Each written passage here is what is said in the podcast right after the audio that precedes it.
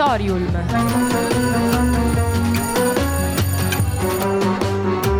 Novità culturali direttamente in cuffia.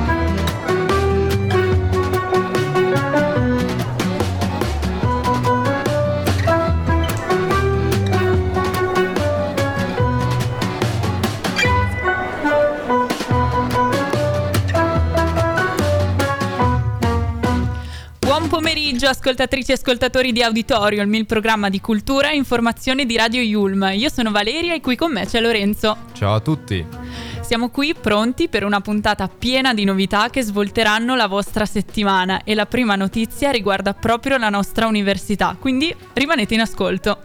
Auditorium va in onda tutti i giorni, da lunedì e venerdì, dalle 14.45 alle 15.15. Io e Valeria e in regia Lorenzo vi terremo compagnia tutti i lunedì. Se vi perdete qualsiasi episodio potete tranquillamente riascoltarci sul nostro sito www.radioyulm.it. E per non perdervi nessuna notizia potete anche seguirci sui nostri social Radio Yulm e Facebook Radio Yulm.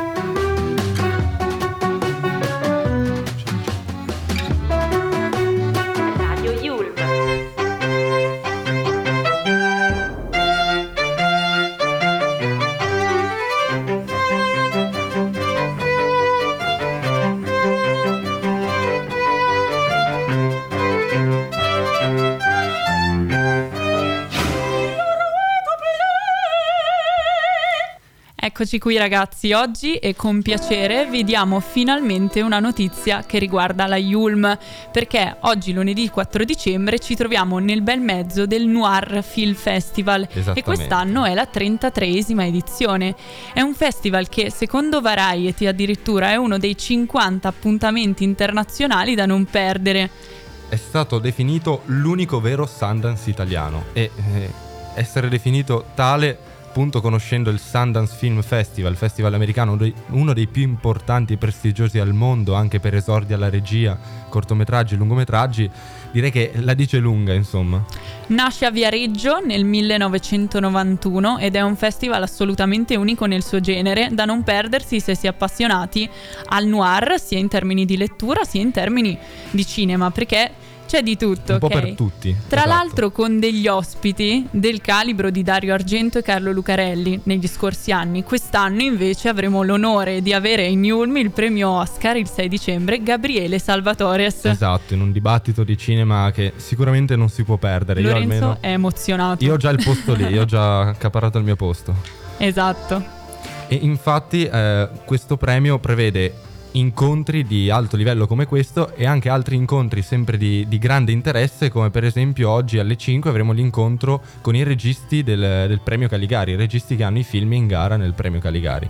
Io ho avuto la possibilità quest'anno di far parte della giuria e, e sono molto esatto, emozionato. Esatto Lorenzo, è vero, tu hai già presenziato a un po' di eventi, com'è? Cosa hai visto? È molto interessante, sono già riuscito a vedere quattro pellicole delle sei in gara in, di cui alla fine delle, delle, pellicole, quando viene proiettato il film, poi c'è questa possibilità di dibattito con critici cinematografici e anche con un regista, eh, Brando De Sica, che appunto ho avuto modo di comprendere che ne sa veramente tanto di cinema, Però... veramente tanto, ma 360 gradi, incredibile. E per esempio sono delle pellicole delle quattro che ho visto, tra cui Mixed by Harry e anche eh, come pecore in mezzo ai lupi, eh, Mia esatto. di Ivano De Matteo. Esatto, Lorenzo. Visto che sei anche un membro della giuria, quali sono quelle che ti hanno colpito di più? Per ora di queste quattro, i due esordi alla regia.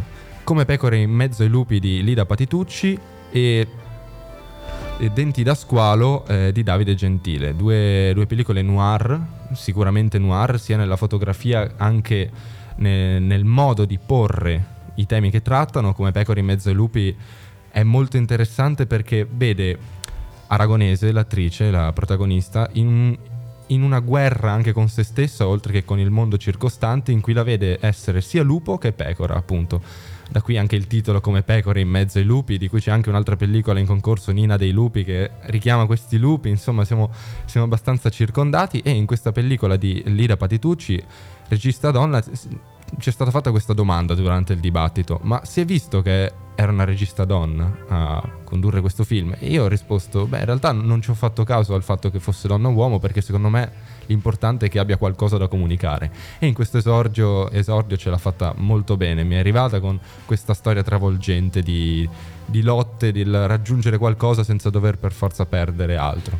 Mentre eh, Denti da squalo è, di Davide Gentile è un altro è un altro esordio che mi ha convinto. Mi ha convinto soprattutto perché il protagonista è un ragazzino, avrà avuto 9-10 anni, ma già con una passione, con un'emozione espressiva che, che, mi ha lasciato quasi senza fiato. E un esordio dove racconta questo ragazzino che perde il padre e lo perde per capiremo nel film certi motivi, non voglio ecco, fare spoiler. Non spoiler. No, no, non spoiler, esatto che Valeria li deve vedere anche lei questo film. E alla fine comunque capirà la via della sua vita dopo un'avventura pazzesca, incontri pazzeschi e tutto questo all'età di 10 anni e mi ha, mi ha affascinato, una favola a Roma che, che, mi ha colpito. E quindi mi pare di, di capire che ti ha colpito anche proprio la recitazione in sé.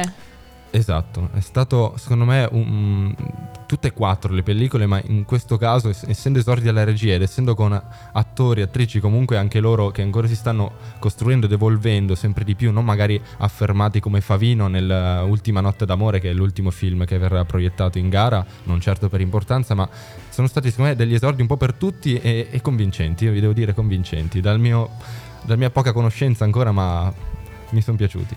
Sai cos'è invece una cosa che non mi ha convinta? Cambio un po', Giusto, cambio un Valeria, po' argomento. Tu hai visto Napoleon? Sì, esatto. Ne abbiamo parlato un paio di settimane fa, promettendovi che insomma l'avremmo commentato insieme ed è giunta l'ora. Io l'ho visto e non mi ha del tutto convinto. Come? Innanzitutto Joaquin Phoenix, io lo adoro come attore, ma secondo me non lo so c'è qualcosa che mi è mancato nella sua interpretazione, anche perché, insomma, tu dici Ridley Scott, cosa ti viene in mente Lorenzo? Eh, Scusa. Eh, a me viene in mente Blade Runner, eh, Il Gladiatore, diciamo che... Film di un qualcosa... certo calibro, no? Invece, non lo so, Napoleon secondo me ha fatto un po' un buco nell'acqua perché, allora, diciamo che la fluidità della storia non c'era si omettono, diciamo, tanti eventi importanti come per esempio la battaglia di Waterloo, la campagna d'Egitto, la sua autoproclamazione imperatore, vengono solo accennati, super condensati per concentrarsi su un'interiorità di Napoleone come uomo, che però secondo me non viene raccontata, insomma, come me l'aspettavo, è un po' piatta, ok? Poco, poco fluida. E insomma, poi appunto ci sono stati fatti anche commenti sull'inaccuratezza storica perché a un certo punto c'è Napoleone che letteralmente cannoneggia le, le piramidi in Egitto. E sono cose che sì, da un lato c'è la libertà espressiva comunque di raccontare una storia tramite un media spettacolare come lo è quello del cinema, però non lo so, non mi ha convinta del tutto e soprattutto anche la sceneggiatura si poteva fare di meglio secondo me, Caspita, ma è un buon film. È un buon film però mi rattrista sapere che ti ha, ti ha deluso eh... sotto certi aspetti così importanti. Bene, ora direi che ci spostiamo, anzi ci mettiamo ad ascoltare dei Maroon 5 Memories e poi avremo con noi invece l'ospite Francesco, Francesco Giuliano, scrittore. Che intervisteremo. Esatto, che intervisteremo. A tra poco. Cheers to the wish you were here, but you're not. Cause the drinks bring back all the memories of everything we've been through. Toast to the ones here today. Toast to the ones that we lost on the way. Cause the drinks bring back all the memories. And the memories bring back, memories bring back your. There's a time that I remember when I did not know no pain. When I believed in forever, everything will stay the same. Now my heart feel like December when somebody say your name. Cause I can't reach out to call you, but I know I will one day. Yeah. Everybody hurts sometimes, everybody hurts someday. Yeah, yeah. But everything gon' be alright. Gonna raise a glass and say, hey. Wish you were here, but you're not. Cause the dreams bring back all the memories of everything we've been through. Toast to the ones here today. Toast to the ones that we lost on the way. Cause the drinks bring back all the memories. And the memories bring back, memories bring back your.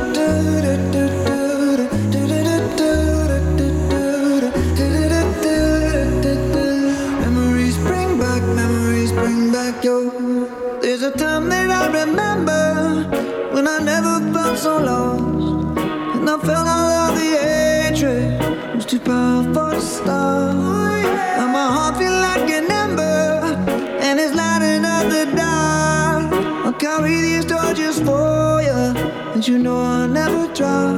Yeah, everybody hurts sometimes, everybody hurts someday. Yeah, yeah. But everything gon' be alright. Gonna raise a glass and say, hey. Here's to the ones that we got. Oh. Cheers to the wish you were here, but you're not. Cause the dreams bring back all the memories of everything we've been through.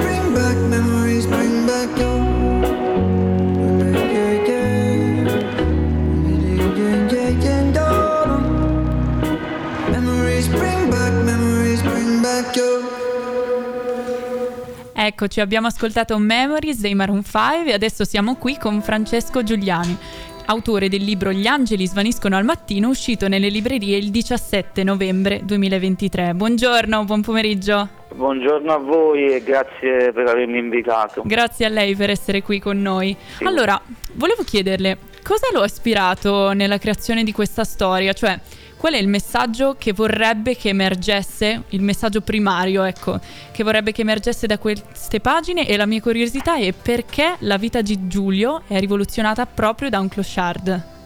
Allora, ad ispirarmi è stata la vita, cioè la mia vita, quella delle persone che, che avevo accanto in quel momento, perché questa è una storia, è un libro scritto nel 2012 e solo adesso è stato revisionato e pubblicato, quindi è una storia degli anni 10, quindi sono esperienze di vita vissuta, emozioni vissute in prima persona.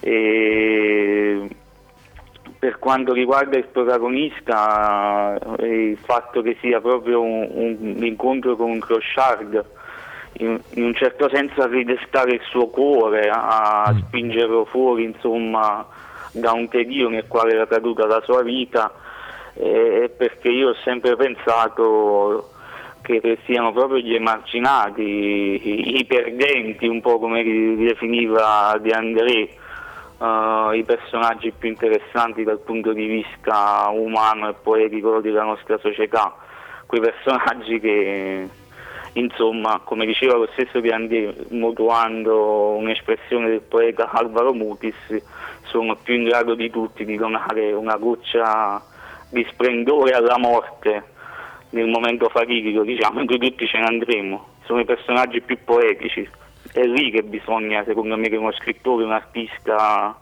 deve concentrarsi per trovare della poesia pura e delle emozioni pure. Quindi mi pare di capire che forse questa vita assolutamente sempre ligia ai doveri, insomma anche la vita di Giulio, diciamo Sì. esemplare, non sempre è, come dire, simbolo di una vita vincente, o sbaglio? Assolutamente, assolutamente. Cioè, diciamo, c'è anche lungo tutte le pagine una forte critica alla società moderna. Si C'è perde... una società nella quale noi tendiamo voracemente ad accumulare denaro, successo, senza renderci conto che alla fine un po' tutti finiamo per lavorare 10 ore al giorno per poi viver- vivere, dedicarci pienamente alla vita solo 4-5 ore. Ed è una cosa disumanizzante, non ce ne rendiamo nemmeno conto, abbiamo espulso proprio la morte dal nostro orizzonte culturale, pensiamo di vivere per sempre e che il denaro durerà per sempre, mentre invece Vero. dovremmo concentrarci sulle nostre passioni, sul vivere emozioni sincere, sul, uh, squar- sullo squarciare questo velo di ipocrisia che attanaglia le nostre vite oggigiorno, perché viviamo perennemente stretti in questo velo di ipocrisia, in questi dogmi della società moderna, bisogna produrre, produrre, produrre, non bisogna fermarsi mai, non bisogna pensare al passato ma guardare solo avanti come se non si morisse mai. E chi lo dice? Questo è anche un libro sul ricordo. Cioè, perché come dice proprio il clochard, eh, la verità è che chi non ha memoria non ha neanche cuore. Non bisogna mai cercare di dimenticare del tutto, di buttarsi alle spalle una persona a cui abbiamo tenuto oppure un'emozione che abbiamo vissuto, perché in quel momento spesso cominceremo insomma, a morire dentro. Grazie, grazie mille. E quali sono state le difficoltà maggiori quando si inizia la stesura di un libro che tratta temi di questo genere? Immagino che comunque bisogni anche immaginare un po' come andranno le, le varie situazioni e per anche tirare fuori questi temi sarà difficile, no? no? Diciamo che almeno per quanto mi riguarda la difficoltà maggiore è proprio questa, proprio perché il libro è ispirato al proprio vissuto, quindi la difficoltà maggiore è riuscire a mettersi a nudo, è riuscire ad aprirsi, a tirare fuori tutto quello che è dentro. Certo. Però a volte diventa una necessità perché, almeno per me, in quel momento era necessario scrivere per non finire, per non implodere, per non finire soffocato dentro da una miriade di emozioni. Quindi la cosa più difficile è essere sinceri con se stessi, mettersi a nudo e cominciare a scrivere. E poi un'altra grossa difficoltà, almeno per quanto mi riguarda, io Uh, ho, ho, una tendenza autodistruttiva, quindi hai sempre la tentazione poi di prendere la tua opera, magari e di cancellare tutto. La sindrome dell'impostore potremmo dire. Eh, in un certo qual senso sì, quindi bisogna, bisogna fare attenzione anche a questo, non buttare via tutto in questa furia autodistruttiva perché a uno scrittore spesso diciamo il, il peggior nemico di uno scrittore spesso è se stesso, questa è la verità secondo me. Insomma.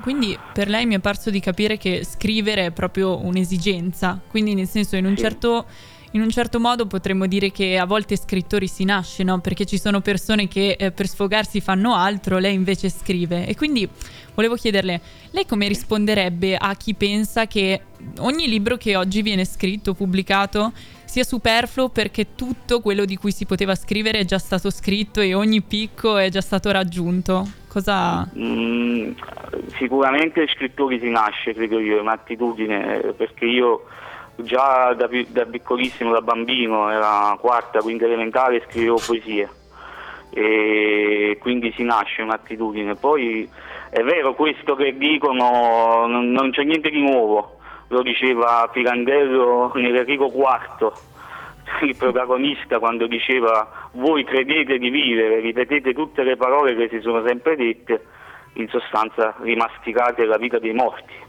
dicendo che qualsiasi cosa noi viviamo, diciamo, facciamo, alla fine è stata già detta, vissuta da altri in passato è così da migliaia e migliaia di anni, però diciamo io voglio credere, voglio coltivare questa velleità che ognuno di noi possa in qualche modo dimostrare di essere unico e di tirare fuori qualcosa di proprio, qualcosa di genuino al 100%, a prescindere dal fatto che sicuramente siano stati raggiunti dei picchi e delle vette certo. già in passato, però non vuol dire che per questo bisogna zittirsi o semplicemente prenderne atto e, e, smettere di scrivere, smettere di sognare, smettere di tentare di creare qualcosa e tramite questo insomma tentare di cambiare anche il mondo cioè, l'obiettivo mio, guarda, vi dico molto chiaramente, se anche, se anche 10, 20, 30 persone leggeranno il mio libro e si emozioneranno leggendolo per me sarà già un grandissimo successo, io avrò comunque vinto. Fantastico. Grazie mille Giuliano, per me ha detto delle cose interessantissime ricordandoci yeah. che in questa società della fretta non, non, dobbiamo mai perdere noi stessi, ecco, non, dobbiamo ricordarci di non lasciare indietro noi, ecco. Assolutamente, prima di tutto non lasciare indietro noi e i più deboli, gli emarginati, perché è lì che si scovano le gemme, le gemme più, più preziose, nei luoghi più impensabili. Quindi la ringrazio tantissimo Giuliano, no, è stato un piacere avervi, averla qui con noi e ricordo gli angeli svaniscono al mattino, lo trovate in libreria. Grazie mille. Grazie a voi, grazie a voi. E ora ascoltiamo Zitti e Buoni dei Maneskin. Loro non sanno di che parlano, vestiti sporchi fra di fango, giallo di siga fra le dita, io con la siga camminando. Scusami ma ci credo tanto che posso fare questo salto, e anche se la strada è in salita, per quest'ora mi sto allenando. E buonasera signore e signori, fuori gli attori, vi conviene non fare più errori, vi conviene stare zitti e buoni, qui la gente è strana tipo spacciatori, troppe notti stavo chiuso fuori. Non li prendo a calci sti portoni Sguardo in alto tipo scalatori. Quindi scusa mamma se sono sempre fuori Ma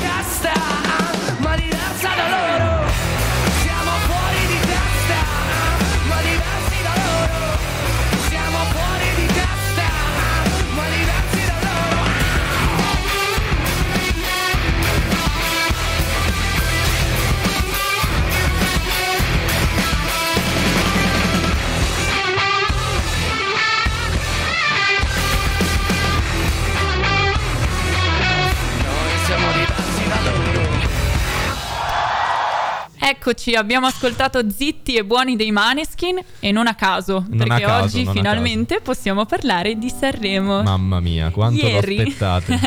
Ieri sono stati annunciati da Amadeus, il direttore artistico del programma, i nomi dei 27 big che saranno in gara quest'anno. Tra Caspita. l'altro c'è un cambio di regole perché non so se vi ricordate, ma i cantanti erano 30, quest- eh, 26, quest'anno saranno 30.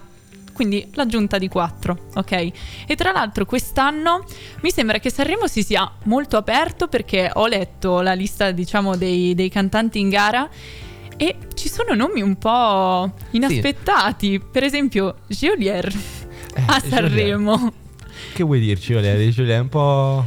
E diciamo che mh, forse è stato Lazza l'anno scorso con Cenere che ha aperto molto perché noi a Sanremo siamo abituati a vedere i cantanti diciamo classici della musica italiana, la Mannoia, nomi di questo genere. Eh, ma al massimo, questa è la massima apertura, ma quest'anno Lorenzo c'è la SAD. C'è la SAD, eh, diciamo che l'accosto spesso a Nasca perché hanno fatto un brano insieme, cioè è, è una band sul, sul punk rock, diciamo molto pazzi, possiamo dire in questo, in questo senso e non vedo l'ora di vederli a Sanremo, secondo Anch'io, me anch'io sarà, sarà incredibile live. Poi abbiamo invece ritorna. Esatto, il 3 è un nome che non mi aspettavo, ma neanche. Sì, forse Alfa sì. Però dai, sono contenta e mh, ho grandi aspettative. Poi No, abbiamo. Grandi nomi, sì, grandi aspettative. E poi abbiamo dei grandi ritorni, come per esempio Il Volo, che ci ricorderemo tutti con grande amore, che Sì, è vero. una delle mie canzoni preferite della vita, che continuo a cantare sempre.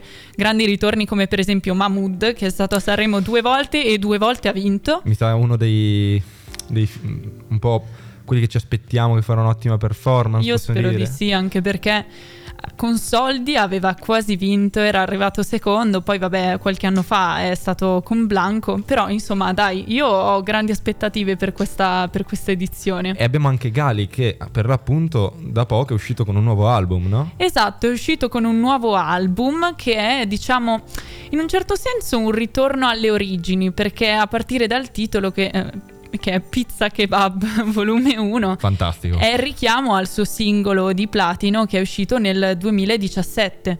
Ci sono una serie di collaborazioni, sette collaborazioni per la precisione in questo disco, in cui ci sono appunto dei featuring eh, che aiutano Gali a confrontarsi con, con le sue origini, però proiettandole in un contesto nuovo, che è quello della maturità. Quindi diciamo che è un disco che io vi consiglio di ascoltare perché è trap, puro, crudo, Per i fan del genere... troppo esatto, quindi mm, non me lo aspettavo perché non sono particolarmente fan, però ottimo. E tra Eh. l'altro non è l'unico disco che è uscito Esatto.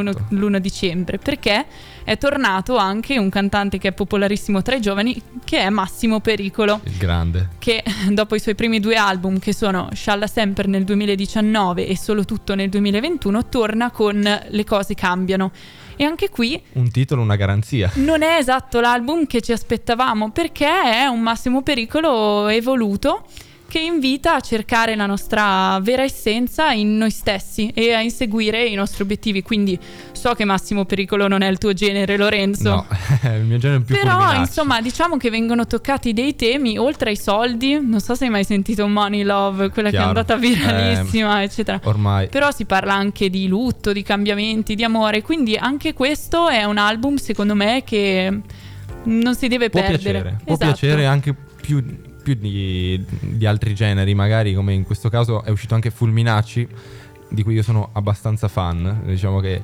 l'ho, l'ho ascoltato spesso anche alle sue origini quando ha iniziato a spopolare, tra virgolette, col suo genere indie.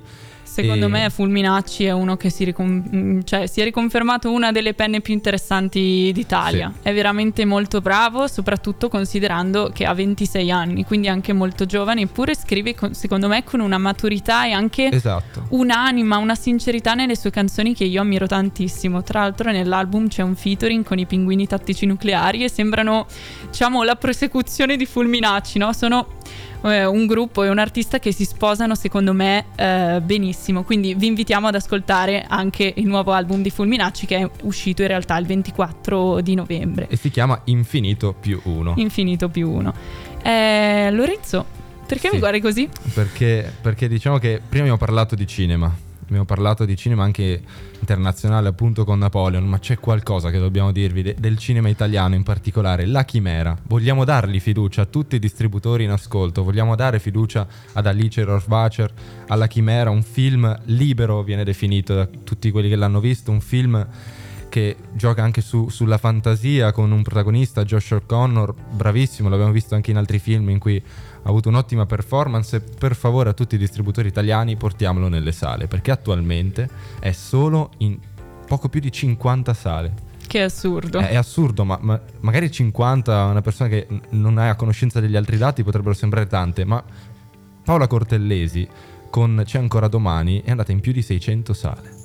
In più di 600 sale, questo fa vedere anche un certo successo del botteghino giustificato da questa distribuzione ampia e anche dal merito del film ovviamente, ma La Chimera sta anche perdendo introvabile. sale, è introvabile. Siamo fortunati che qui a Milano c'è All'Anteo, abbastanza comodo, ma comunque con una proiezione in settimana e, e- e tra l'altro c'è questo fenomeno social molto, molto gradito almeno da me in cui molte persone tra cui anche Antonio Giannotta eh, noto influencer su Instagram di cinema che ha fatto anche un video con 60 persone della sua community l'ha portate al cinema si sono radunati per vedere la chimera e per chiedere effettivamente a tutte le sale di portare la chimera e oltretutto la regista con l'attore protagonista Josh O'Connor ha fatto un video per ringraziare ovviamente tutto il supporto e per chiedere di scrivere ai cinema, di chiamare i propri cinema, di proiettare il suo film. Secondo me questa è una dichiarazione d'amore al cinema un po' da- per tutti gli appassionati, un nuovo modo di, di comunicare. Sì, anche perché praticamente è un film che piace ovunque all'estero. Attualmente sì, esatto. Tutti lo top amano, 25. tranne gli italiani. Top è 25. assurdo, quello che abbiamo non lo valorizziamo mai. Quindi, insomma, cinema, per favore, dateci la chimera. Radio You. Your way to play. Eccoci qui di nuovo, sono le ore 15.15, io Lorenzo vi ringraziamo per essere stati con noi oggi, abbiamo parlato di cose veramente interessanti, abbiamo fatto una splendida intervista, quindi se per caso vi siete persi parte della puntata, Potete riascoltatela, esatto, esatto. riascoltatela sul nostro sito www.radioyulm.it dove tra l'altro trovate tutti i nostri programmi. Auditorium nello specifico va in onda tutti i giorni, dal lunedì al venerdì, dalle 14.45 alle 15.15 e insomma ascolterete me e Lorenzo quasi ogni lunedì. Esatto. Noi vi aspettiamo quindi per il nostro appuntamento della prossima settimana dove vi porteremo tante altre belle novità E nuovi riguardanti ospiti, nuovi ospiti. musica e cinema. Noi vi salutiamo e grazie per averci seguiti. A presto.